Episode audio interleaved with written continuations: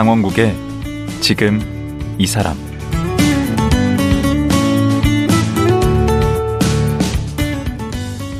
안녕하세요. 강원국입니다. 어제에 이어 전국의 400여 개 섬을 다닌 섬 활동가 강재윤 작가와 말씀 나누겠습니다. 강재윤 작가의 고향은 윤선도의 어부사시사로 유명한 보길도인데요. 무분별한 보길도 개발을 막는 과정에서 섬 활동가로 거듭났다고 합니다.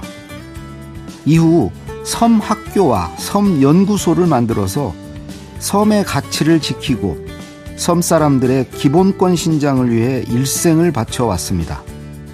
그리고 최근에는 말기암 어머니를 3년간 간병하면서 아주 특별한 시간을 가졌다고 하는데요.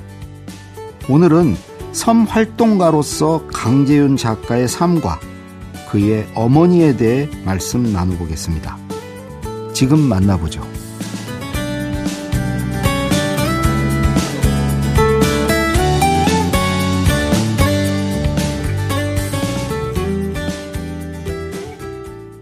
강재윤 작가 다시 모셨습니다. 안녕하세요. 네, 안녕하십니까. 어제 그 소개해 주신 그섬 네. 얘기 오늘 이제 신년이고 아, 겨울에 섬도 좋을 것 같아요. 겨울섬. 겨울섬 좋습니다. 음. 특히 나, 겨울에는 이제 남쪽 섬이 좋은데요. 네. 사람들은 우리나라가 작은 줄 알아요. 음. 그래서 서울이 추우면 전국이 다 추운 줄 알아요. 그런데 음. 남쪽 섬과 서울에 어떤 때는 온도 차이가 한 13도, 14도 차이가 나기도 합니다. 오. 어. 서울이 영하 13도인데 남쪽 섬은 영상입니다. 오. 어. 그래서 가보면은 그냥 밭에 배추가 퍼렇고 시금치가 자라고 있고 응. 무도 얼지 않고 그 남쪽 섬 중에 어디 뭐 대부분의 남쪽 섬들이다. 그 아니 보길도부터 뭐 욕지도 거문도 다 그렇습니다. 어. 어느 섬을 가나 어 겨울에는 다 따뜻하고 물론 음. 바람 불면 이제 춥긴 한데 음. 그렇지 않고 바람만 안 불면은 굉장히 따뜻한 곳이고 그래서 섬을 포함하면 우리나라가 결코 작지 않다는 걸 느낄 수가 있죠. 어. 그래서 보통 이제 바닷바람 춥다 뭐 이렇게 생각하지만 음. 바다 때문에 사실은 따뜻해요. 어, 오히려. 역으로 예. 왜냐하면 여름에는 바다 근처에 있으면 바다가 시원하죠. 냉기를 품고 있잖아요. 음. 겨울에는 역으로 따뜻한 걸 여름 내내 데워지던 온기를 바다가 품고 있습니다. 와. 그렇기 때문에 그걸 품기 때문에 바닷가가 따뜻한 거예요. 그래서 같은 위도상에 육지 같으면은 동백꽃이 어디까지 핍니까? 잘해야 고창 선호사 이쪽이잖아요. 음. 근데 백령도까지 동백꽃이 피거든요. 아, 섬에서는 울릉도도 피고요. 오. 한참 위인데도 오. 섬이니까 해양성 기후니까 그게 섬이니까 가능하죠. 그런 어떤 섬의 아름다움과 가치를 보존하기 위해서 어 그동안 이제 그야말로 평생을 이렇게 헌신해 오셨는데 어제 이제 그 보길도 가서 사신 얘기를 하셨어요. 고향 예, 예, 보길도가 예. 사신 얘기. 근데 그 가서 그냥 뭐 그냥 여유 예. 자적하면서 사시기만 한 건 아니더라고요. 그러려고 갔었죠, 사실은 조금. 음. 은둔해서 음. 뭐 은둔이 할 것도 없지만 어떻든 좀 시끄럽데 휘말리지 않고 그 세파에 시달리다가 예, 예. 거기 가서 좀 힐링하시고 예, 살려고 갔는데 예, 차나 좀 재배하고 차나 끓여 마시면서 이렇게 신선 흉내도 좀 내면서 살고 싶었는데 음. 그게 뜻대로 되지가 않더라고요. 어 무슨 일로요? 보길도 가보신 분은 알겠지만 보길도는 그 원시 자연이 그대로 보존돼 있는 굉장히 아름다운 섬이기도 하고 음. 그 보길도 그 고산 윤선도 선생의 유적지가 있는 부용리 부항리 마을에는 그 가운데 하천이 흐릅니다. 어. 그 부항천이라고 부르는 하천인데 음. 이 하천이 대부분 섬의 하천이 그렇지만 건천이에요. 여름 장마철에만 물이 흐르고 나머지에는 그냥 쫄쫄쫄 흐르는 말라 있는 땅이에요. 네. 그런데 거기에 당시에 완도군과 네. 일부 완도군에서 했던 사도겠죠. 거기를 수해 상습지구로 지정을 했어요. 어. 말이 안 되죠. 제가 알아봤더니 15년 동안 물난리 때문에 피해 본 집이 한 집도 없어요. 물이 없는데. 물이 없는데 어떻게 수해 상습지구겠습니다. 어. 그런데 수해 상습지구로 지정을 해서 직 강화를 하겠다. 아 파서 그냥. 예, 지금 사행 하천이었는데 음. 그것이 넓은 데는 폭이 한 20m, 좁은 데는 뭐 10m 이런 건데 음. 40m 폭으로 직강화를 해서 호환 블록을 쌓아서 만들겠다. 4대 강을 하겠다는 거예요. 네네. 그런 것들을 하겠다고 하니까 너무 황당한 거예요. 음. 왜냐하면 비가 안 오는데 수해 상습지라는 것도 말이 안 되지만 그렇게 음. 했을 때 기존에 있었던 계곡이며 바위이며 숲이며 다 없어질 것이고 음. 뭐 그거야 그런다고 위험이 우선이라고 하면 위험을 제기하, 제거하기 위해서 그럴 수도 있죠. 음. 그런데 제가 봤을 때는 그렇게 쓸 때는 더 위험해요. 왜냐하면 음. 유속이 빨라지니까 음. 짧은 하천에서 직강화 해버리면 음. 엄청나게 더 위험해지거든요. 어쨌든 그래도 거기 좀 쉬쉬로 내려갔으면. 네네. 그래서 그 얘기를 듣고는 도저히 있을 수가 없더라고요. 음. 그래서 하지 말자 반대 운동을 했죠. 그걸 또 못 버리셨구만. 네, 저기 그, 무태서 하던 네. 그거를. 너무 황당하고 음. 그렇게 된 보길 또한 가운데 허연 시멘트 도로보다 넓은 게 생겨버리는 거예요. 얼마나 오. 보기 싫겠습니까? 음. 하여튼 뭐 그런 것 때문에 반대를 했는데 그래서 결국은 못하게 막았습니다. 음. 그래서 이제 동네 주민들한테 제가 욕을 바가지로 먹었죠. 왜 개발하려고 그러는데 막냐고? 그렇지 너 때문에 동네가 발전이 안 된다. 네가 밖에 살다 오면 뭐 한다고 그러느냐. 음. 그래서 욕을 바가지로 먹고 아 이젠 조용히 살아야겠다. 음. 그러고는 이제 한 1년 동안 잠잠히 아무 얘기도 안 하고 있었는데 이번에는 그때 저를 비난하고 욕하고 뭐 했던 주민들이 도와달라고 찾아왔었어요. 다른 일로? 네. 포길도에 저수지가 있는데 음. 그게 저수 용량이 한 40만 톤이 돼요. 음. 그걸 400만 톤으로 만들겠다는 대규모 공사죠. 댐, 댐을 짓는 거예요? 예, 예, 증축을 하는 게 아니라 사실은 새로운 댐을 짓는 거죠. 이분들은 자기들이 반대를 하는데 음. 힘으로 안 되니까 음. 저한테 도와달라고 음. 그러는 거예요. 그래서 저는 안 하겠다. 이제 동네 일에 관, 관여 안 할 테니까. 삐지셨구만. 예. 어. 그러면서 제가 그랬죠. 이제 그러면 다 모여시라. 그 14개 자연불학에 2장 어촌계장 그다음에 청년회장까지 다 모여라. 음. 그 대신에 나하고 한 가지 약속만 해주라. 끝까지 가겠다. 중간에 빠지지 말고 그 어. 약속해 주실 수 있겠냐. 어. 그럼 내가 도와주겠다. 어. 그래서 그 약속을 받고 어. 시작을 했습니다. 그래서 어떻게 그건 막았습니까? 댐은? 결국 결국 또 제가 이제 못하게 만들었는데 음. 이유가 음. 섬의 댐은 이렇게 어디서 물이 내려오는 곳이 없잖아요. 그렇죠. 그냥 물탱크예요. 하늘에서 물이 떨어지면은 되는 거고 음. 물이 안 떨어지면 댐을 아무리 키워봐야 물을 채울 수가 없잖아요. 그렇죠, 그렇죠. 그 그러지 마라. 음. 이거 소용이 없다. 그러지 말고 차라리 해수 담수화 시설을 그 돈으로 만들자. 그럼 비가 올 때는 댐물을 먹고 비가 안 오면 담수화 시설을 돌려서 먹으면 해수에서 수분기 빼가지고 먹는 물 만들자는 네네. 거죠. 담수화. 네, 담수화는 뭐 그렇다고 해서 이렇게 지저분한 지표의 바닷물이 아니고 바닷속에 있는 지하수나 심층수 같은, 심층수 같은 걸 끌어오는 음. 거니까 깨끗하거든요. 음. 그리고 그거는 세계적으로도 우리나라가 음. 두산이나 이런 데서 기술이 있죠. 10만 명 이상을 먹을 수 있는 담수화 시설을 만들고 있고 음. 미국도 하고 음. 일본도 하고 중국도 하고 다 하고 있는 거예요. 음. 근데 말을 안 들어요? 네. 당시에 이제 그걸 그 제안을 했는데 이미 업체가 선정돼 있었고 업체가 토고 세력이 하는 업체였어요. 어. 그 업체에서 400억 짜리 공사인데 공사 못 하게 되니까 어. 그 절대 그댐 공사 포기를 안 했죠. 음. 안 했는데 제가 파헤쳐 보니까 거기가 문화재 보호 구역이거든요. 아 윤선도 윤선도 유적지 바로 옆이기 오. 때문에 그러려면은 그댐 공사를 하려고 하면은 현상 변경 허가를 문화재청으로부터 받아야 되는데 음. 그 절차를 생략한 거예요. 음. 문화재청한테 허가도 안 받고 공사를 하려고 있었던 음. 거예요. 제가 그걸 발견하고 문화재청에다 공문을 보내서 이거 중단시켜라니까 문화재청에서 보고 변경 신청을 안 했거든. 그래서 오. 어. 일단 중지를 시켰습니다. 오. 그런데도 포기를 안 했어요. 음. 군에서. 음. 그래서 어쩔 수 없이 제가 단식을 하기 시작을 했죠. 어이고. 그래가지고 단식, 단식을 얼마나 하신 거예요? 33일 동안 했는데. 올해도 하셨네요. 원래 그럴 생각이 아니었는데 음. 제가 그 시작을 한지 음. 7일 만에 이라크 전쟁이 터졌어요. 아이고. 그리고 뭐 여기저기 언론사에서 취재해오고 촬영해가고 했던 것이 방송에 하나도 안 나오면서 관심이 다 이라크로 가서 이라크로 가서 제가 이라크 전쟁이 끝난 게 단식 27일째인데. 그럼 단식 하는지도 모르고 혼자 하셨겠네.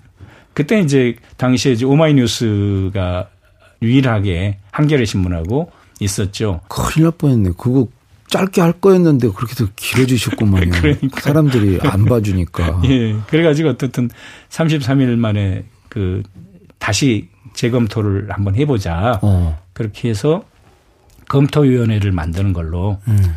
이 댐이 진짜 필요한지 검토위원회를 통해서 검토를 해보자 해가지고 했어요. 음. 전문가들이. 근데 결론이 누수율이 70%예요. 아. 누수율만 잡아도 물이 두 배가 되는 거예요. 어, 그냥 차라리 누수를 잡, 네. 잡는 게 낫지. 네, 관로를 고치자. 어. 그렇게 해가지고 정수장 새로 만들고 관로 교체하는 것만으로 끝났죠. 어. 근데 최근에 그 남도 지역에서 지금 한동안 눈 오기 전까지 엄청 가물어 가지고 난리가 났었는데 음.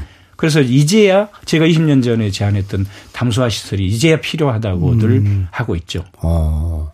그 섬에서 어 고충 그런 애로가 가장 큰 게 뭔가요? 교통 문제입니다. 교통. 예, 물론 의료 혜택 문제도 있고 한데 음. 가장 중요한 건 교통 문제가 해결되면 뭐 의료 혜택도 좋아질 음. 텐데. 여객선 공영제를 계속 주장하시고 예. 하셨던데 이게 뭐예요? 네. 그러니까 그 먼선 사람들 백령도 흑산도 가거도 울릉도 검은도 이런 먼 바다 섬 사람들은 1년에 100일씩 배가 안 떠요. 음. 그리고 가까운 섬도 평균 50일 배가 안 뜹니다. 음. 엄청나게 결항률이 높죠. 그러, 그러네요. 그리고 낙도 보조 항로라고 해가지고 해수부에서 국가에서 예산을 지원해가지고 배도 주고 운영비도 주고 교통 불편을 없애게 하기 음. 위해서 이런 섬들마저도 70일씩 배가 안 떠요. 오. 말이 안 되잖아요. 왜 그럴까요? 그 기상 문제가 아니고? 기상 문제인 경우도 있지만 음. 이게 이렇게 사적인 영업 이익을 위해서 배를 아, 운영을 하다 보니까 없어서.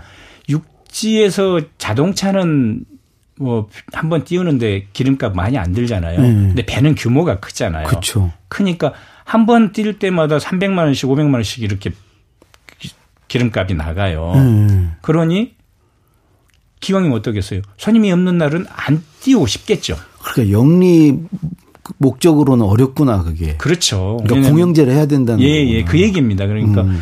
이제 우리가 공영제를 하자는 거는 이제 대중교통 이 여객선이 사실 대중교통으로 인정받은 지가 몇 년이 안 됐습니다. 음. 안 됐는데 육지하고는 달리 섬은 특수성 있는 것이 육지는 다양한 교통수단이 있잖아요. 음. 지하철 있고 뭐 버스 있고 택시 있고 자기 승용차도 있고 여러 가지로 이동할 수 있는 것이 있지만 KTX 있고 섬은 오로지 배 하나밖에 없잖아요. 그렇죠. 배가 끊기면 끝이에요. 음. 그렇기 때문에 예, 여기선 공영제가 필요하다고 주장을 하는 것이고 네. 제가 이제 19대 대선 때 제안을 해서 네. 정부 정책으로 우리 섬연구소에서 제안을 해가지고 네. 받아들여져서 지난 정부도 문재인 대통령 때 네, 예. 그리고 이번 정부에서도 공영제를 국정 과제에 포함을 시켰죠. 그래서 아. 예, 지금 진행 중에 있는데 그 중에서 지금 음. 문제는 제가 전면 공영제를 해야 된다고 주장을 하는데 네. 해수부에서는 지금 계속 낙도 보조 항로만 하겠다. 전체 104개 항로 중에 27개 낙도 보조 항로만 하겠다고 하고 있어요. 그래서 낙도 보조 항로가 뭐죠? 얘기했듯이 멀리 떨어진 섬인데 음. 그 이건 이익이 처음부터 날 가능성이 없으니까 정부에서 배도 주고 운영비도 줘서 민간 업체가 위탁 받아 갖고 운영하게 하는 그건 원래 지원을 하고 있는 거네. 네. 더 심각한 데가 있거든요. 도선항로라고 해서 도선은 또그 아주 가까운 거리의 여객선들인데 이거는 아예 정부에서 안 돼요. 그냥 지자체가 해결을 하거나 아니면 주민들이 배를 만들어 가지고 운행을 하면은 음. 좀 지원해 준 정도예요. 이렇게 영세한 항로도 있고 그다음에 배가 아예 안 들어가는 섬도 음. 아무 교통수단이 없는 섬도 한 70개가 돼요. 어. 저는 이런 섬들은 다 모아가지고 한꺼번에 전면 공영제를 해야 된다. 음. 물론 이익이 남는 항로는 그냥 민간업체에 맡겨서 다니라고 하면 돼요. 음. 근데 예수부는 그거에 대해서 지금 가타부타 말이 없고 일부 낙도 보조항로만 하겠다고 하니까 제가 공영제를 제대로 해라 해서 계속 그 싸우고 있는 중이죠. 아이고. 그렇게 바쁘게 이제 활동하는 와중에 최근 3년간은 뭐 특별한 집안에 또 일이 있으셨다고. 예. 네, 어머니가 이제 암 수술, 구강암 수술을 받으셔가지고 예. 제가 이제 일을 최소한으로 줄여가면서 간병을 했었죠. 그랬는데 안타깝게 딱 만 3년을 더 사시고 수술 받은 지 네. 3년을 더 사시고. 그 3년 전에 수술을 하신 건가요? 네. 그리고 딱 3년을 더 사셨어요. 음. 만으로. 그리고 돌아가셨습니다. 그 기간에는 같이 사신 거고. 네. 어머니를 제가, 모시고. 네. 제가 일이 있을 때는 이제 왔다 갔다 하고 음. 없을 때는 거의 같이 모시고 감동을 했죠. 그 전에는 따로 사셨을 거아요 계속 따로 유, 랑하고 돌아다니시는데. 음. 그래서 아마 제 평생 통해서 어머니하고 가장 가깝게 가장 오랜 기간을 지냈던 기간이 어머니를 모시고 감명하는 시간이었던 것 3년? 같아요. 네. 좀 그 전까지는 불효자시네. 불효자식이죠. 그러니까 참 이게 이상한 것이 네. 제가 무슨 그 페이스북에다가 쭉 이제 어머니 간병하는 일기를 올리니까 뭐 효자다 어쩌다 막 그런 얘기를 하는데 그때마다 저는 아닙니다. 저는 평생 부러져러 살다가 이제야 조금 뉘우치고 그 참여를 하는 중입니다. 이렇게 얘기를 했습니다. 했고 뭐 책을 내고 나서도 뭐 그 책이라는 게 지금 그 예, 예. 입에 좋은 거 말고 몸에 좋은 거 먹어라. 예. 이 책은 지금 작년 말에 나온 책이죠. 작년 말이 나왔죠. 그랬는데 음. 원래는 이제 제가 어머니 살아 계실 때 책을 만들어 드리려고 했었죠. 어. 왜냐하면 어머니가 평생 일만 하시고 음. 뭐 이렇게 놀아본 적이 없으시잖아요. 우리 어머니들이 다 그렇듯이. 그렇죠. 그러니까 일 안 하고 자식한테 이렇게 보조를 받고 이렇게 간병 받으면서 아무것도 못 하니까 본인이 못 하시는 거지. 음. 안 하는 게 아니고. 근데도 너무 그게 좀 스스로 봤을 때 너무 가치 없다고 그렇게 생각을 하시나 봐요, 삶을. 오. 어. 내가, 내가 이렇게 살아서 뭐 하냐, 아무것도 음. 못 하는데, 음. 그런 거죠. 향년 몇 세로 돌아가시고? 80, 네. 80이에요. 네. 아유, 너무 일찍. 그 처음에 이제 그 구강암이라는 걸 알고 네. 그 수술을 할지 말지 가지고 고민을 많이 하셨다면서요. 그때 이제 고민이 됐던 게 음. 왜냐하면 워낙에 그 구강암이 힘든 암이었고 말기암이었거든요. 어. 말기암이었는데 살아 생존율이 음. 수술해도 30%가 채 안 되는 굉장히 음. 힘든 암이거든요. 음. 그래서 대부분은 이제 주변에서 말렸죠. 근데 작가님이 수술하는 쪽으로 결정을 하신 거예요? 저도 이제 처음에는 이제 고민이 많았었습니다. 음. 많았는데 그 뻔히 결과가 보이는데 어떻게 하자고 전부터 할 수는 없잖아요. 그래서 음. 고민 고민하고 여기저기 어, 다른 분들한테 의논도 하고 음. 안 해야겠다. 네. 이런 처음에 이런 생각을 했었어요. 음. 그랬는데 너무 고통스러운 것인 거예요. 아 어머님이 아무것도 못 드시고 음. 그리고 이게 진통제를 쓰는데 마약성 진통제 를 써도 안, 안 들어요. 아, 아이고 얼마나 힘드셨을까. 잠을 못 자고. 음. 그러니까 본인도 어머니도 너무 고통스러우시니까 음. 제가 그거를 뭐 고통을 줄여드릴 수 있다면 뭐든지 할 수 있다. 근데 수술을 되겠다. 하면 그렇다고 고통이 주나요? 그렇죠. 그 얘기를 들었죠. 오. 암 덩어리, 암 부위를 이렇게 잘라내니까. 아. 이게 수술이 성공해서 살 확률이 없다고 하더라도 고통은 없을 수 있잖아요. 그렇죠.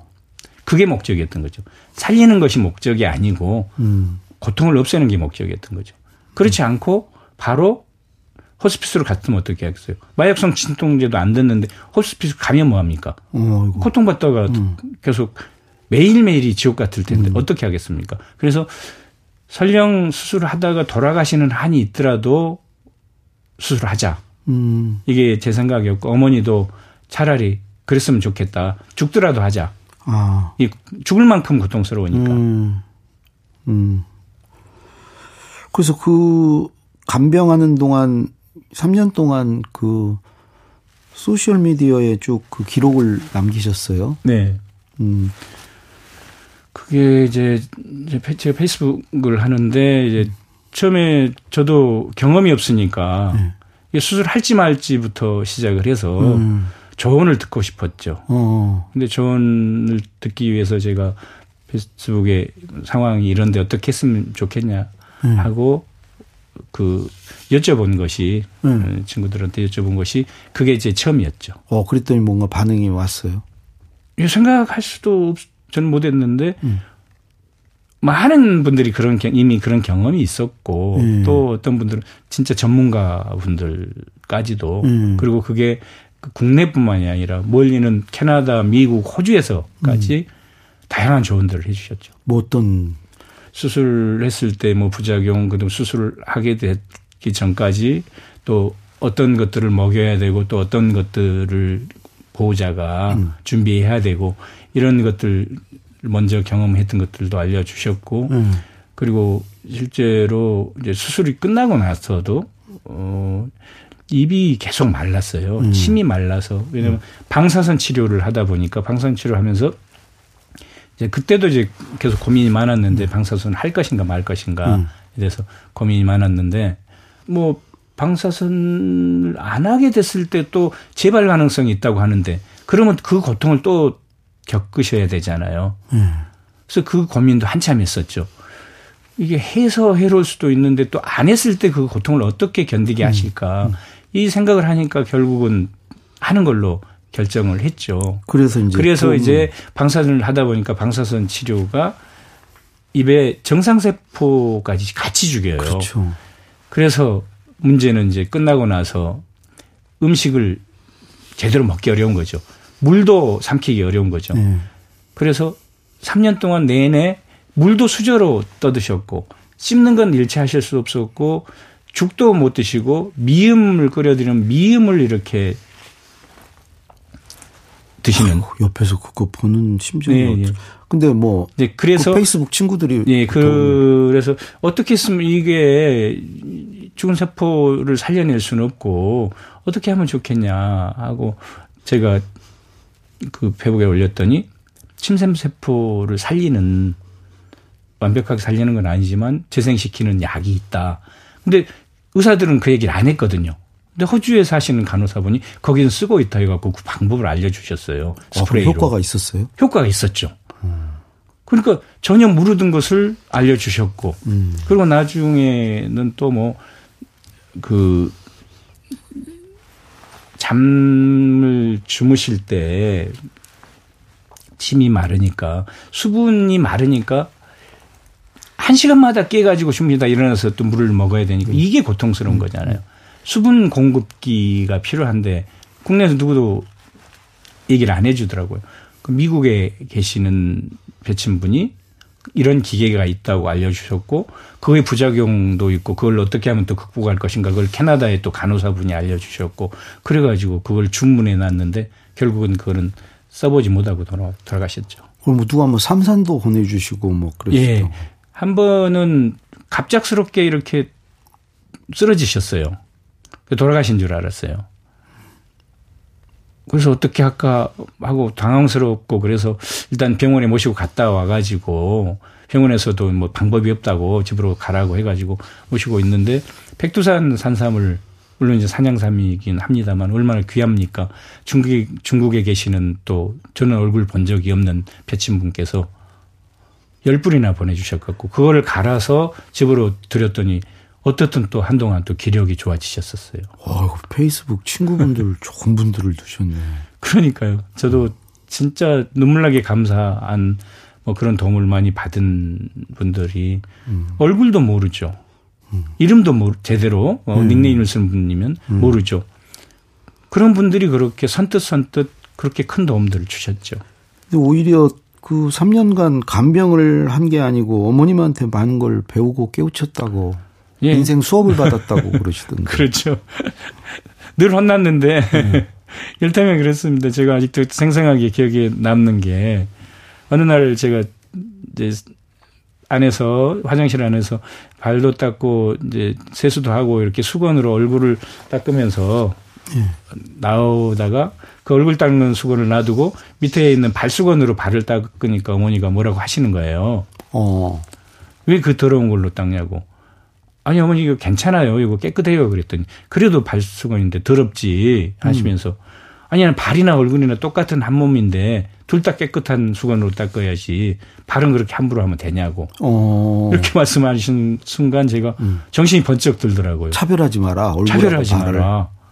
근데 발이 사실은 얼마나 중요합니까? 발 때문에 우리가 돌아다니고 있는 건데. 음. 근데 발은 발걸레로 닦아도 된다고 저는 생각했는데 어머니가 그걸 딱 깨우침을 주시는 거예요. 음. 그래가지고 이제 그렇게 해서 제가 배운 것들이 한두 가지가 아니고 그래서 진짜 삶을 세상을 살아가는 지혜들을 엄청나게 많이 배웠고 어 그리고 실제로 실제로도 제가 이제 술을 많이 먹다 보니까 음. 당이 좀 높았었어요. 음. 뭐 당뇨까지는 아닌데 당화혈색소 아실 거예요. 당뇨 하시는 분들은 높아서 전 단계인데 계속 이제 조심하고 있었는데 한 2년 동안 병원 다니고 뭐 해도 잘 약은 먹는 건 아니지만 안 낮춰지고 그럴 수밖에 매일 술 먹으니까 음. 그랬는데 어머니가 쓰러지고 나서는 제가 아예 이제 붙어서 술 끊으셨구나.